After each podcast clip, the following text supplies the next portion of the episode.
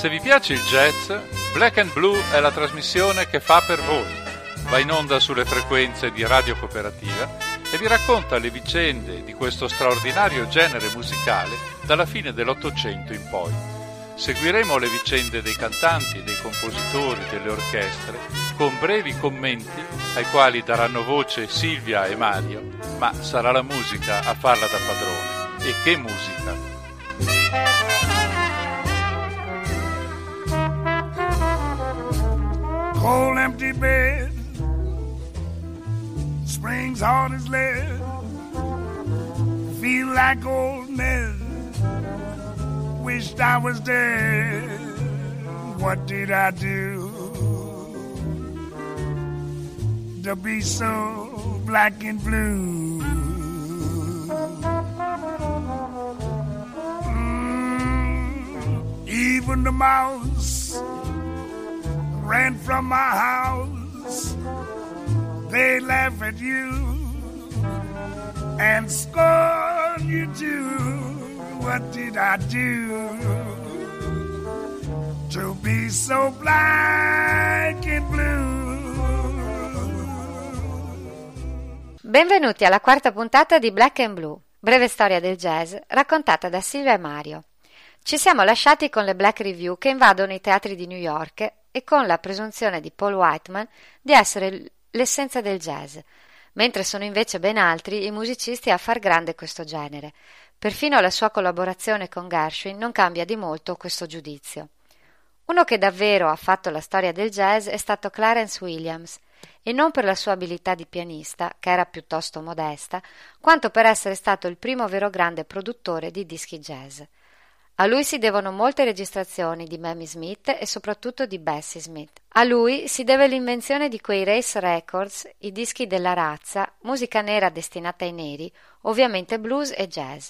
Nel 1924 Aida Cox incide Wild Women Don't Have the Blues, che si può considerare la prima canzone femminista, nella quale incita le donne a reagire perché, come dice il titolo, le donne furiose non sono tristi, nella versione che ascoltiamo il sassofono è quello di Coleman Hawkins.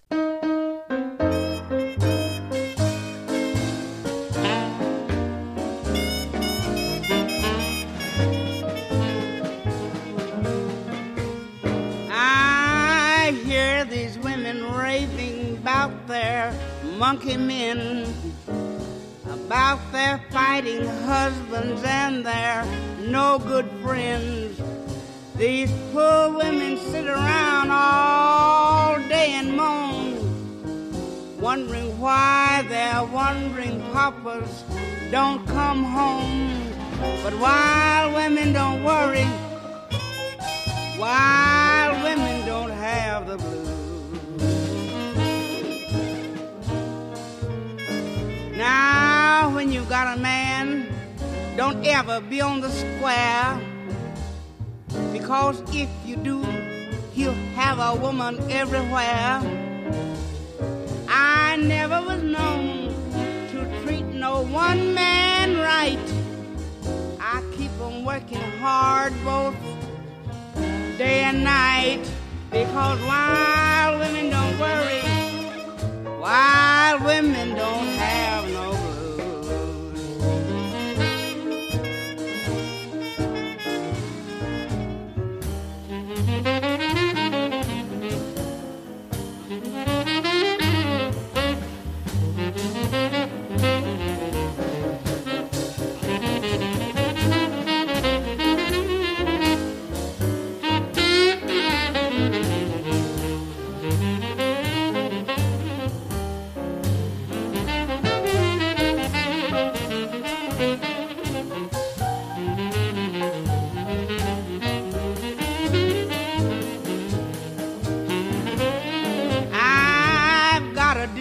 and a way of my own.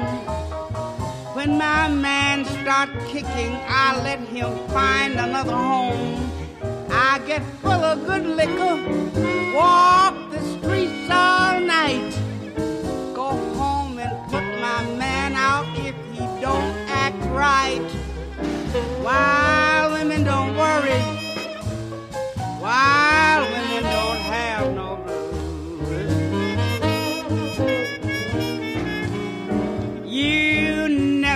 nothing by being an angel child. You'd better change your ways and get real wild. I want to tell you something, I wouldn't tell you no lie. Wild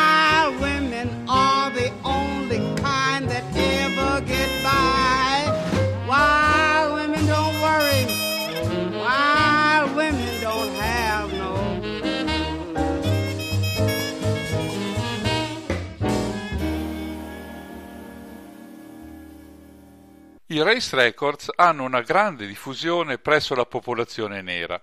Negli anni venti a New York la casa discografica che li pubblica e che raduna i migliori interpreti è la Hockey Records, di cui Clarence Williams è il direttore artistico. In quegli anni produce oltre 300 registrazioni, alcune straordinarie, quando porta in studio Louis Armstrong assieme a Sidney Bechet. Da due artisti di simile livello non può che nascere una meraviglia come questo Texas Mourner Blues del 1924.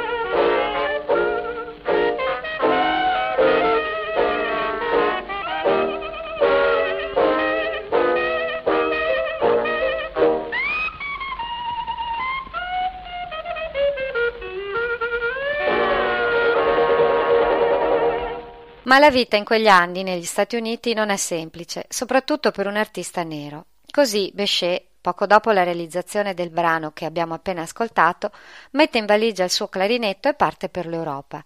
L'occasione è un tour di una delle tante Black Review, ribattezzata a Parigi Review Negre. Il jazz arriva in Francia con i militari durante la Prima Guerra Mondiale e grazie all'opera di musicisti come Stravinsky e di poeti come Apollinaire. Il teatro degli Champs-Élysées vive giorni di gloria e anche di scandalo durante il periodo parigino dei balletti russi.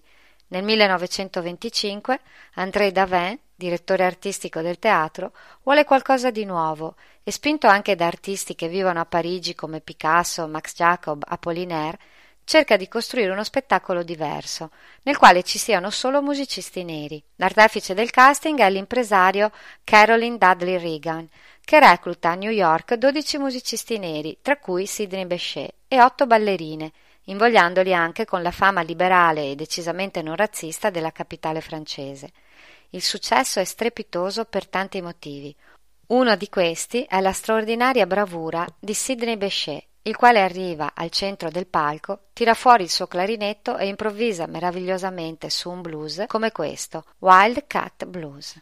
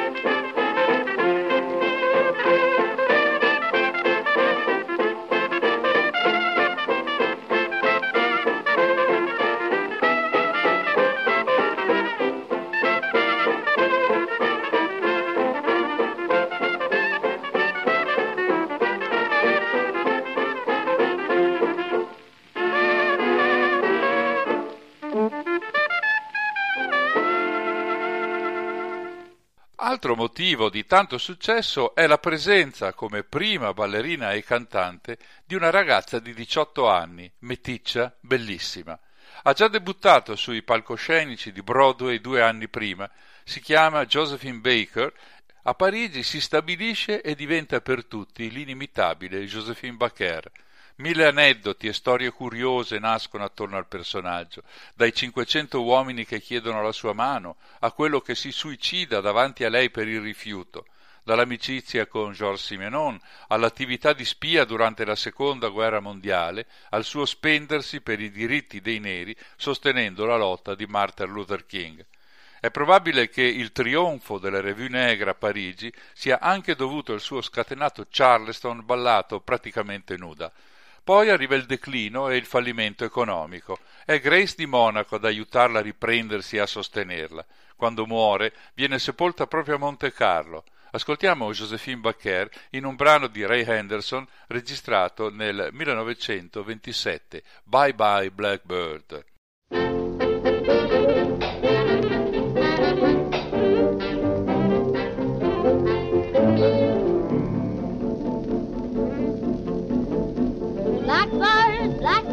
singing the blues all day, right outside of my door. Blackbird, blackbird.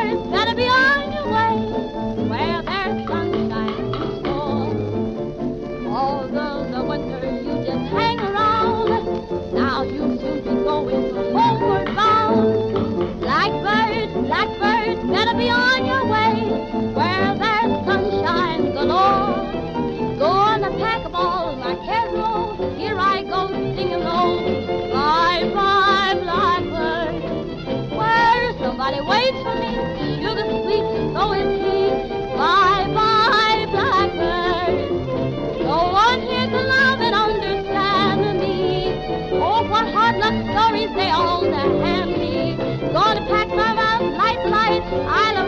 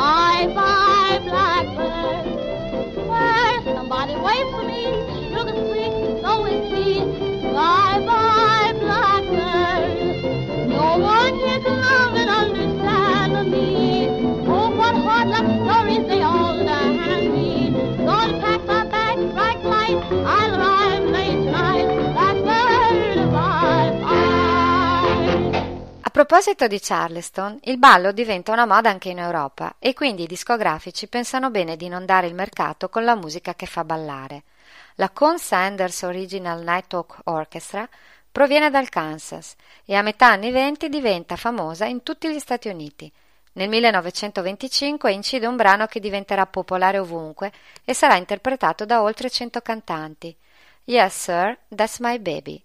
Anche in Italia il brano arriva nelle case degli appassionati grazie al duo Fasano, ma solo nel 1951 con il titolo Lola. Ecco la versione del 1925.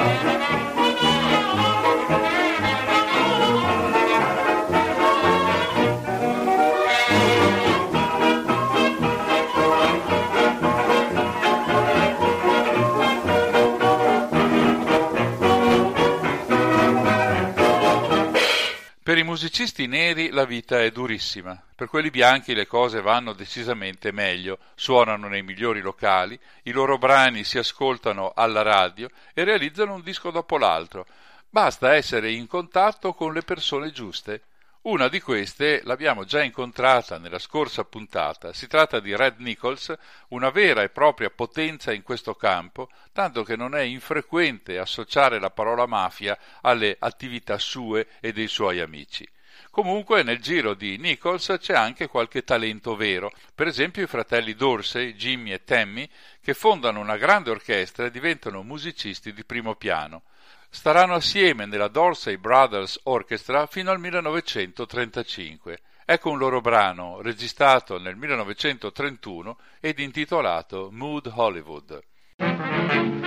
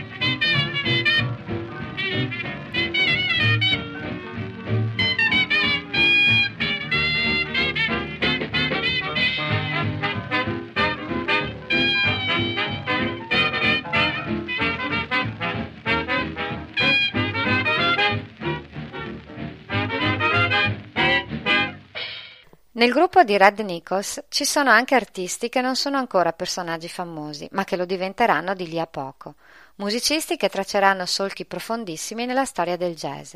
Il clarinettista Benny Goodman e i trombonisti Glenn Miller e Jack T. Garden. Dei primi due avremo modo di parlare a lungo. Jack T. Garden nasce in Texas da una famiglia tutta di musicisti, tanto che nelle sue prime apparizioni pubbliche è accompagnato dalla madre al piano. Big T, come viene chiamato, è un bianco che canta come un nero ed inoltre ha una creatività immensa. Queste doti lo portano ad essere ricercatissimo dalle grandi orchestre, Goodman, Nichols, Mangone, Pollack, fino a Louis Armstrong, prima di fondarne una propria con il pianista Earl Hines. Ecco la sua voce in Blue River.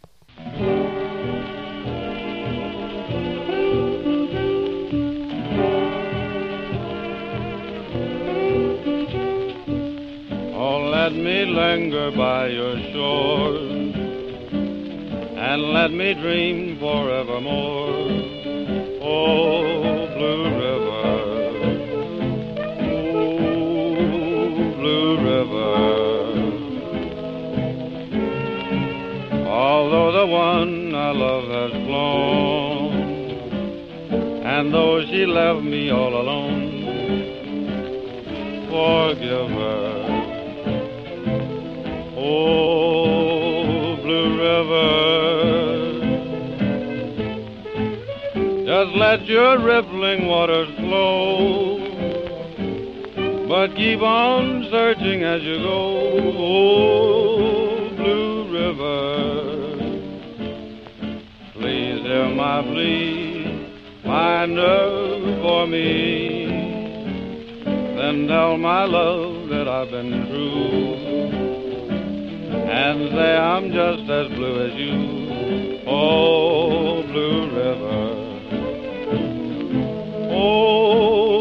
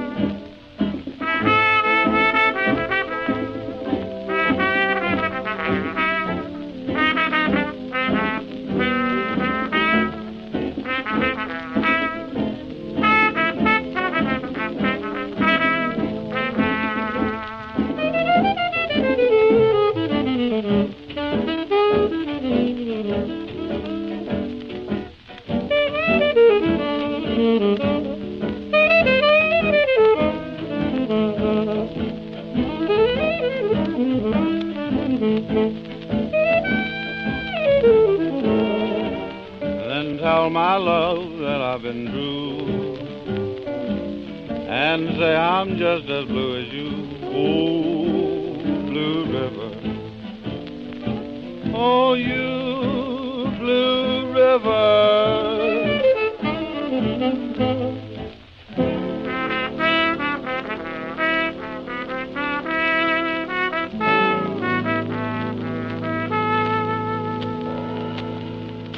Giro di Nichols ci sono poi altri due personaggi ai quali abbiamo brevemente accennato parlando degli original Memphis Five, Joe Venuti ed Eddie Lang, entrambi di strette origini italiane, trattandosi all'anagrafe di Giuseppe Venuti e Salvatore Massaro. Il violino jazz di Venuti e la chitarra di Eddie sono inimitabili per l'epoca. Ascoltiamo un loro duetto in questa Sweet Sue Just You del 1930.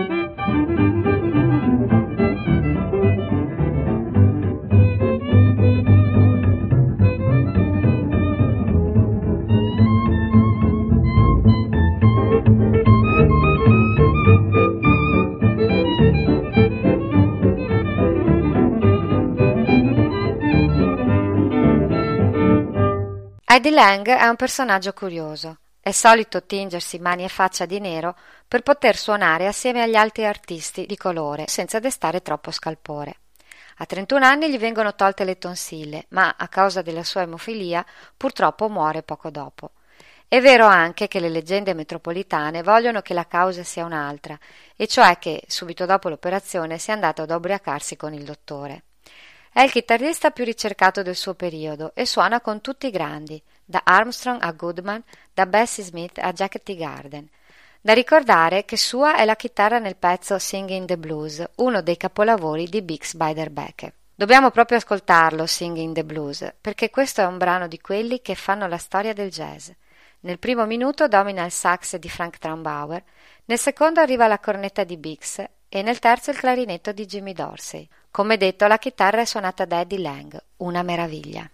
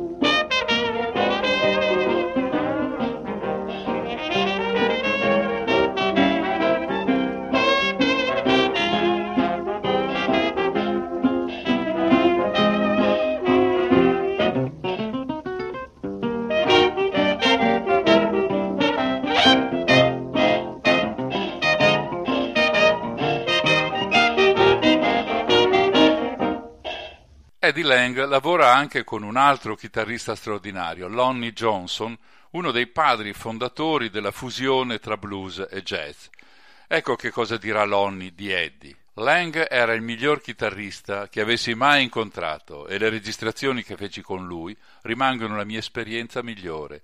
Era la persona più gradevole con cui abbia mai lavorato. Ascoltiamoli entrambi in questo Guitar Blues.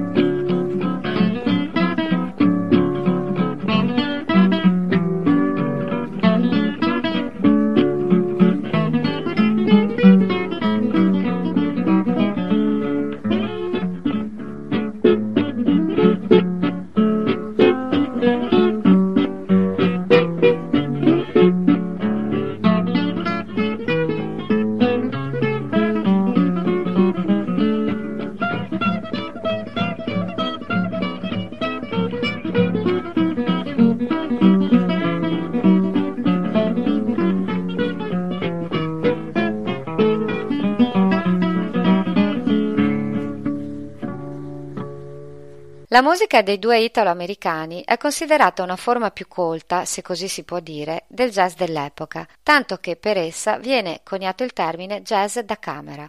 Ma non sono gli unici. Anche Bix Beiderbecke usa brani classici come ispirazioni per le sue composizioni. La sua passione è rivolta soprattutto a Maurice Ravel e Claude Debussy. L'influenza di questi autori si sente soprattutto nelle sue composizioni al pianoforte, come è evidente in quella che si ritiene sia il suo capolavoro pianistico, In a Mist, registrata a New York all'inizio di settembre del 1927.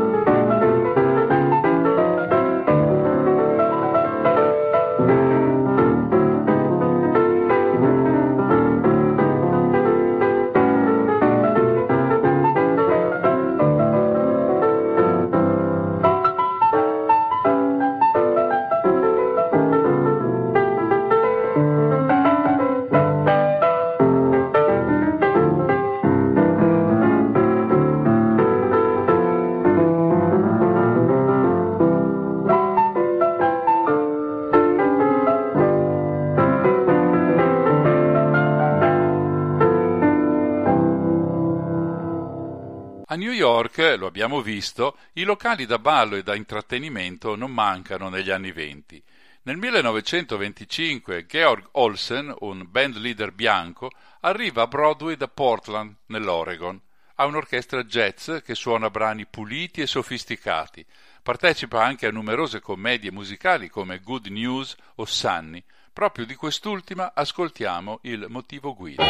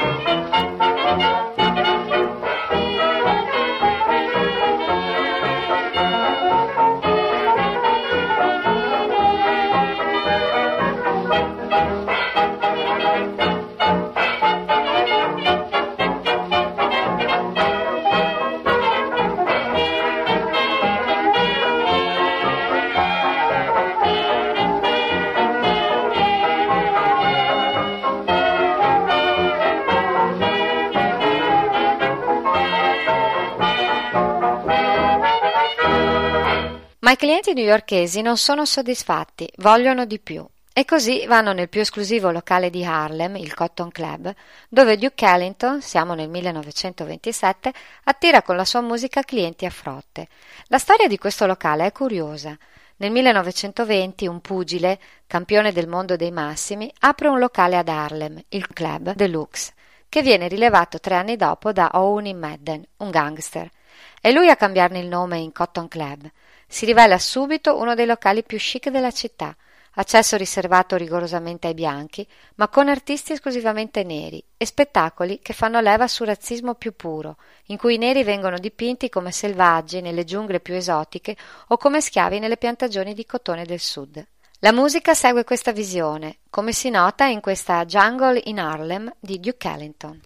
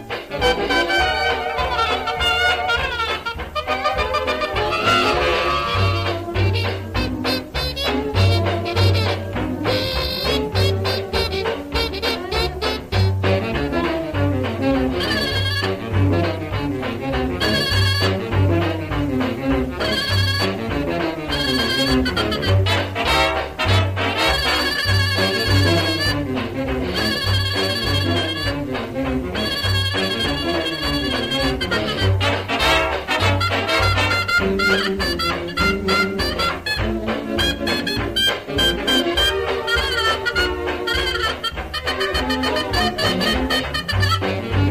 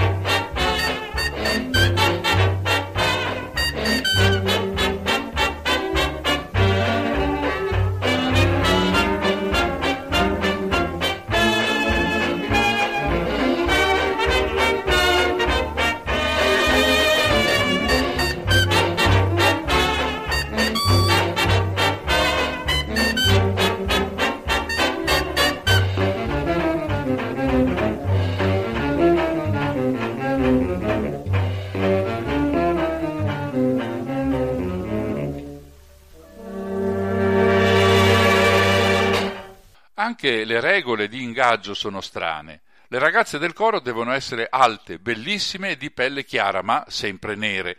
Prezzi da paura, prenotazione obbligatoria, non spaventano certo la borghesia di New York che arriva sfoggiando pellicce di ermellino e toilette scintillanti, ma che vuole immergersi in un clima esotico, godere del selvaggio respiro della negritudine.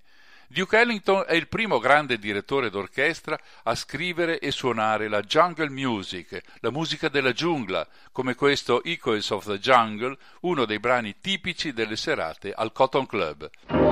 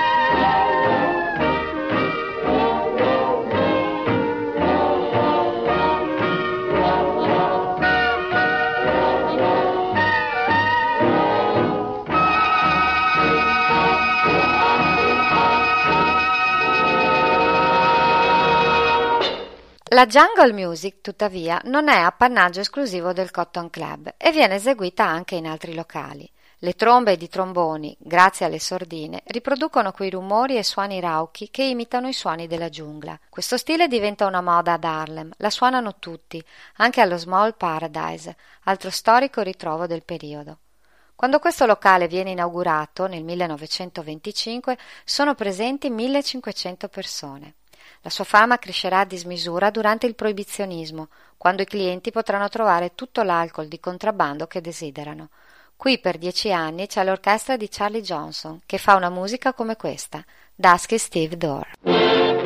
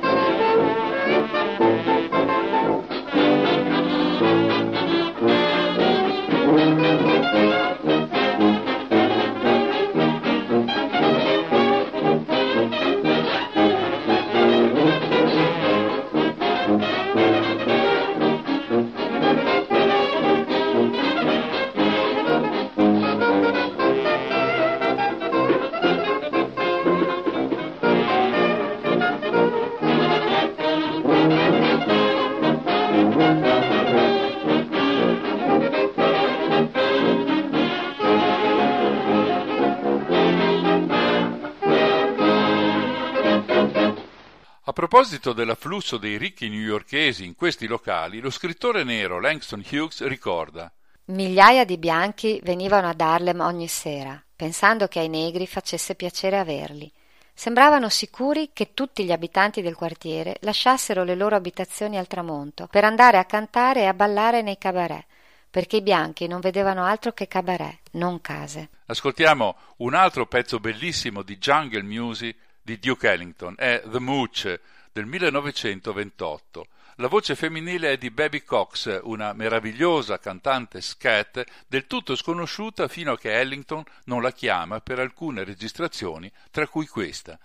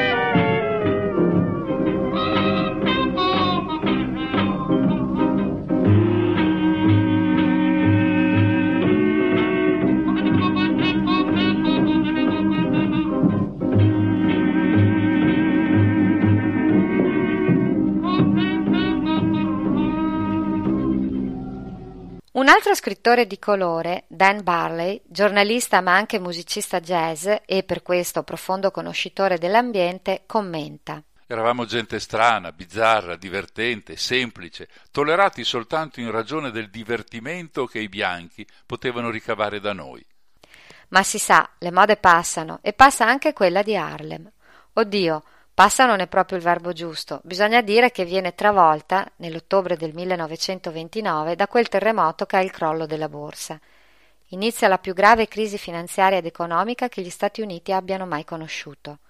E cambia tutto, in un attimo, dalla sera alla mattina. Cambia soprattutto per i neri, i primi ad essere licenziati, che da poveri si trovano ad essere miserabili, senza presente e senza futuro. Ovviamente non possono più comprare i dischi e nemmeno frequentare i locali dove si fa musica. E se i dischi non si vendono, non ha più senso produrli. Ed è del 1929 l'interpretazione di Bessie Smith di questo standard che recita Quando le cose vanno male, nessuno ti conosce. Sembra fatta apposta per l'occasione. Nobody knows you when you are down and out.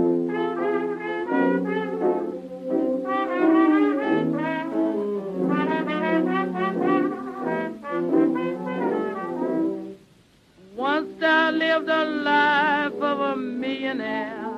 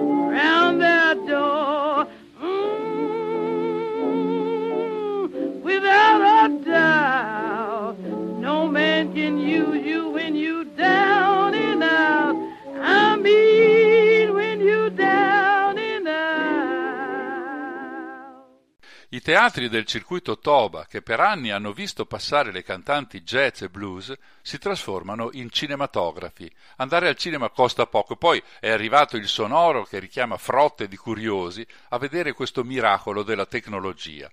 Il primo film proiettato si intitola, guarda caso, Il cantante di jazz, con Al Jolson, emigrato negli Stati Uniti dalla Russia, attore e cantante che si dipingeva la faccia di nero per le sue esibizioni.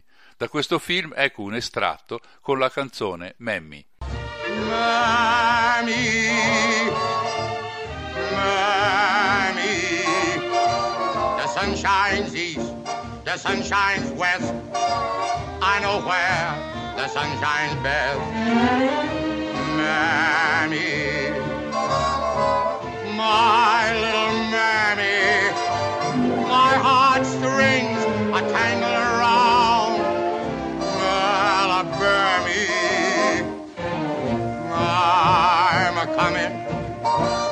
Sorry that I made you wait. I'm a coming. Hope and trust that I'm not late. Ah, mammy, my little mammy. I'd walk a million miles for one of your smiles, my mammy. Ah, mammy, my little mammy. The sun shines east, the sun shines west. I know where the sun shines best. It's on my mammy I'm talking about, nobody else's. My little mammy, my heartstrings are tangled around. Me. Mammy, Mammy, I'm coming. Ah, I, I hope I didn't make you wait. Mammy, Mammy, I'm coming. Ah, I, I hope I'm not late. Mammy, look at me. Don't you know me? I'm your little baby. I'd walk a million miles for one of your smiles. My mammy.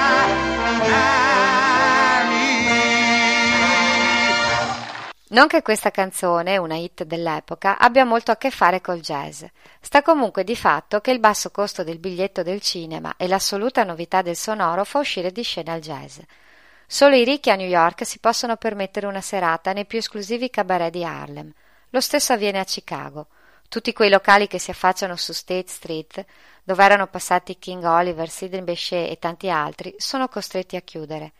Nella città dell'Illinois rimane una sola grande sala da ballo, il Grand Terrace Café, un luogo quasi magico, dove non ci sono differenze di razza e dove tra il 1920 e la Seconda Guerra Mondiale sono passati tutti i grandi del jazz.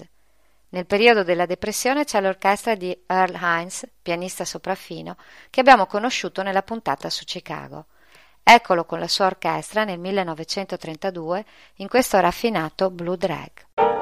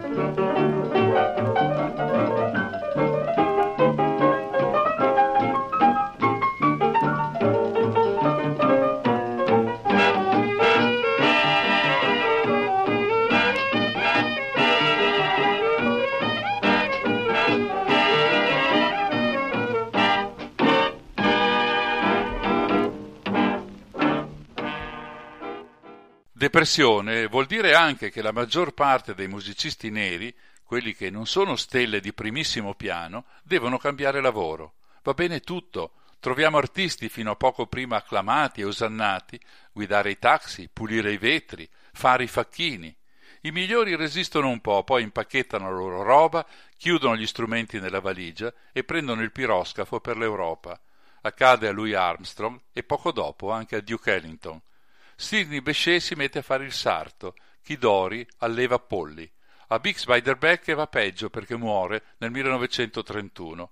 Vogliamo salutarlo, questo grandissimo maestro, con un ultimo brano registrato nel 1930, poco prima di morire, assieme all'orchestra di Hoagy Carmichael.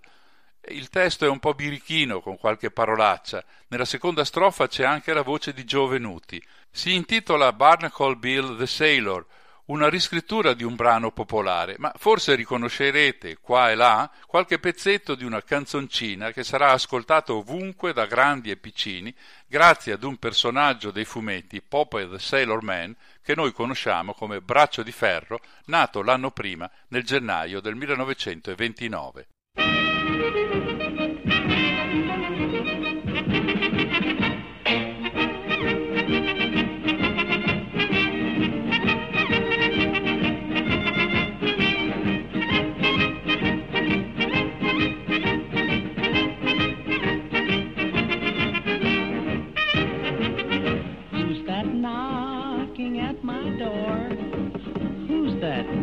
Knocking at my door? Who's that knocking at my door? Cried the fair young maiden. It's only me from over the sea. I'm all lit up like a Christmas tree. I'll sail the seas until I croak. I'll fight and swear and drink and smoke, but I can't swim a bloody stroke. Said Barnacle Bill the sailor.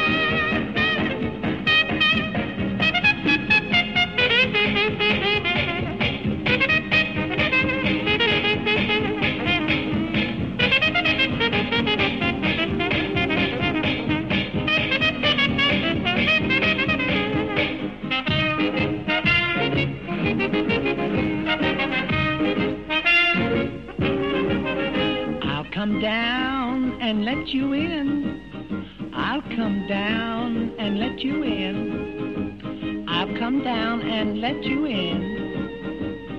Cried the fair young maiden. Well, hurry before I bust in the door. Barnacle Bill the sailor. I'll rear and tear and rant and roar. Barnacle Bill the sailor. I'll spin your yarns and tell you lies. I'll drink your wine and eat your pies. I'll kiss your cheeks and black your eyes. Said Barnacle Bill the sailor.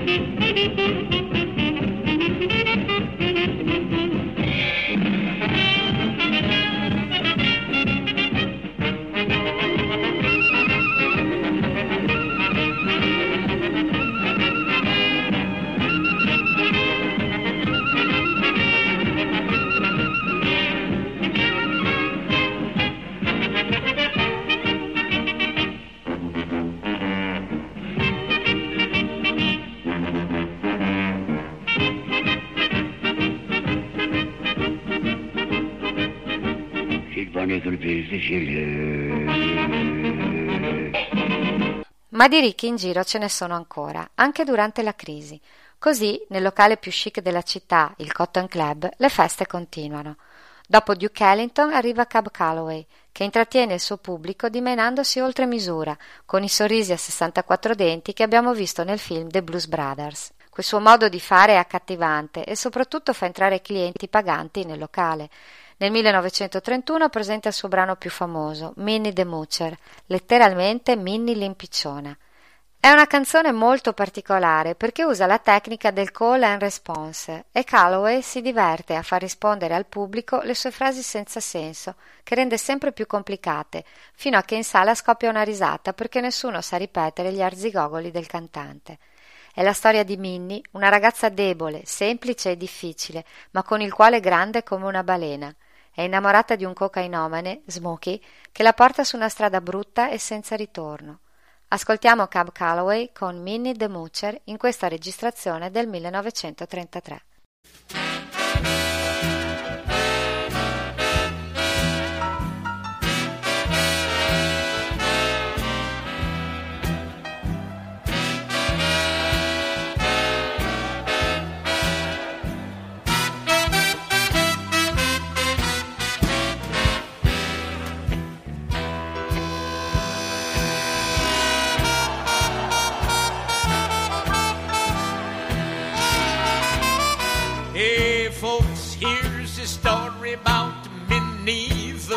She was a low down hoochie coocher. She was the roughest, toughest frail, but Minnie had a heart as big as a whale.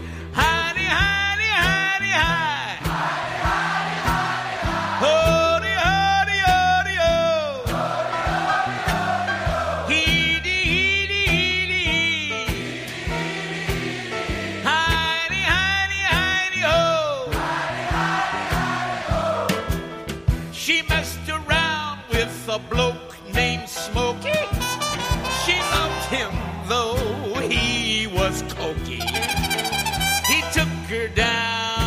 Chinatown and he showed her how to kick the gong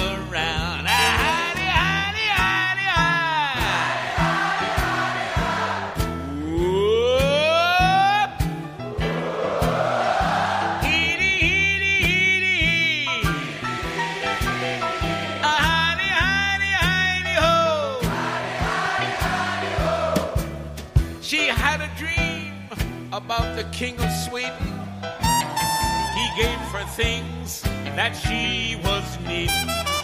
He gave her a home built of gold and steel, a diamond car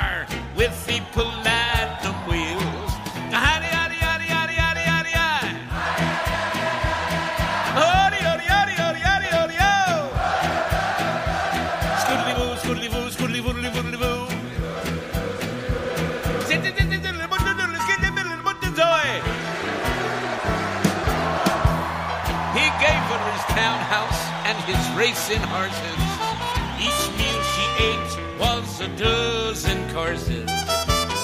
Had a million dollars worth of nickels and dimes. She sat around and counted them all a million times.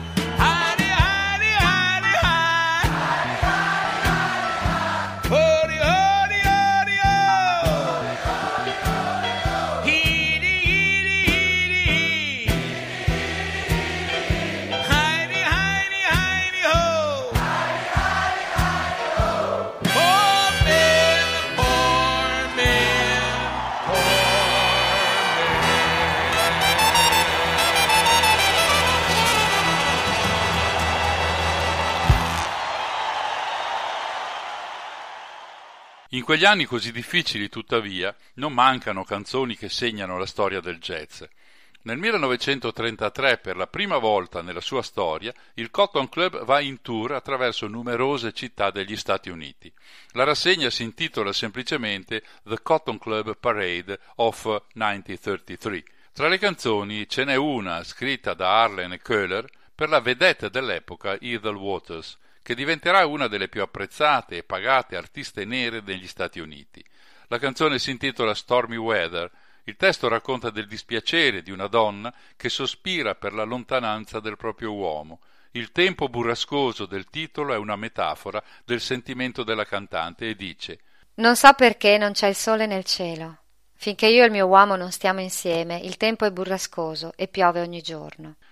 Il brano è stato eseguito da ogni cantante jazz che si rispetti. Vi proponiamo qui la versione originale di Ethel Waters.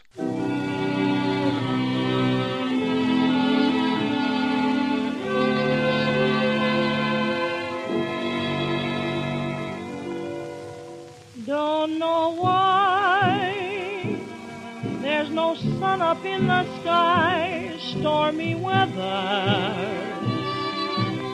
Since my man and I ain't together, keeps raining all the time. Life is bare, gloom and misery everywhere, stormy weather. Just can't get my poor self together. I'm weary all the time, the time. So weary all the time. When he went away, the blues walked in and met me. If he stays away, old rocking chair will get me. All I do is pray the Lord above will let me walk in the sun once more. Can't go on. All I have in life is gone, stormy weather. Since my man and I ain't together, keeps raining all the time, keeps raining all the time. I walk around heavy hearted and sad.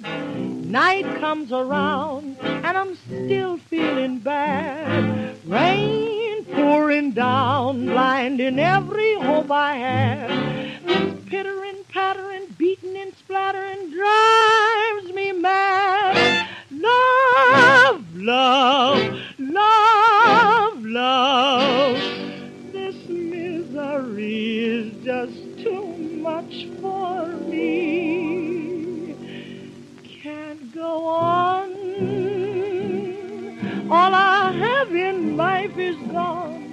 stormy weather. Since my man and I ain't together, keeps raining all the time, keeps raining all the time.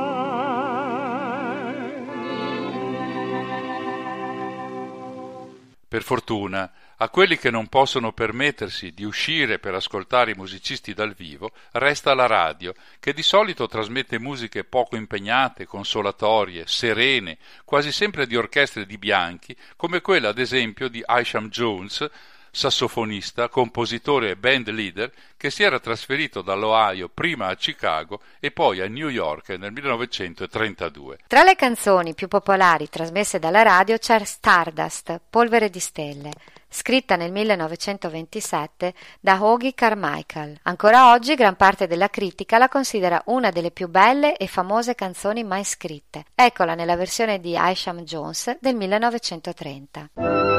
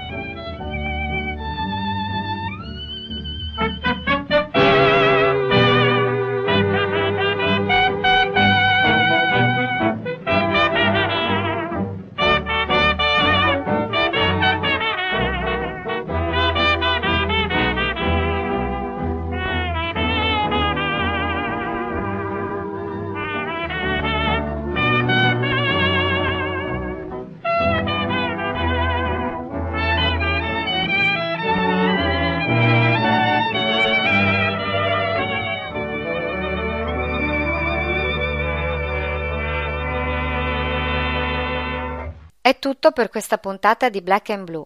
Adesso la sigla finale, un caro saluto e buon jazz a tutti.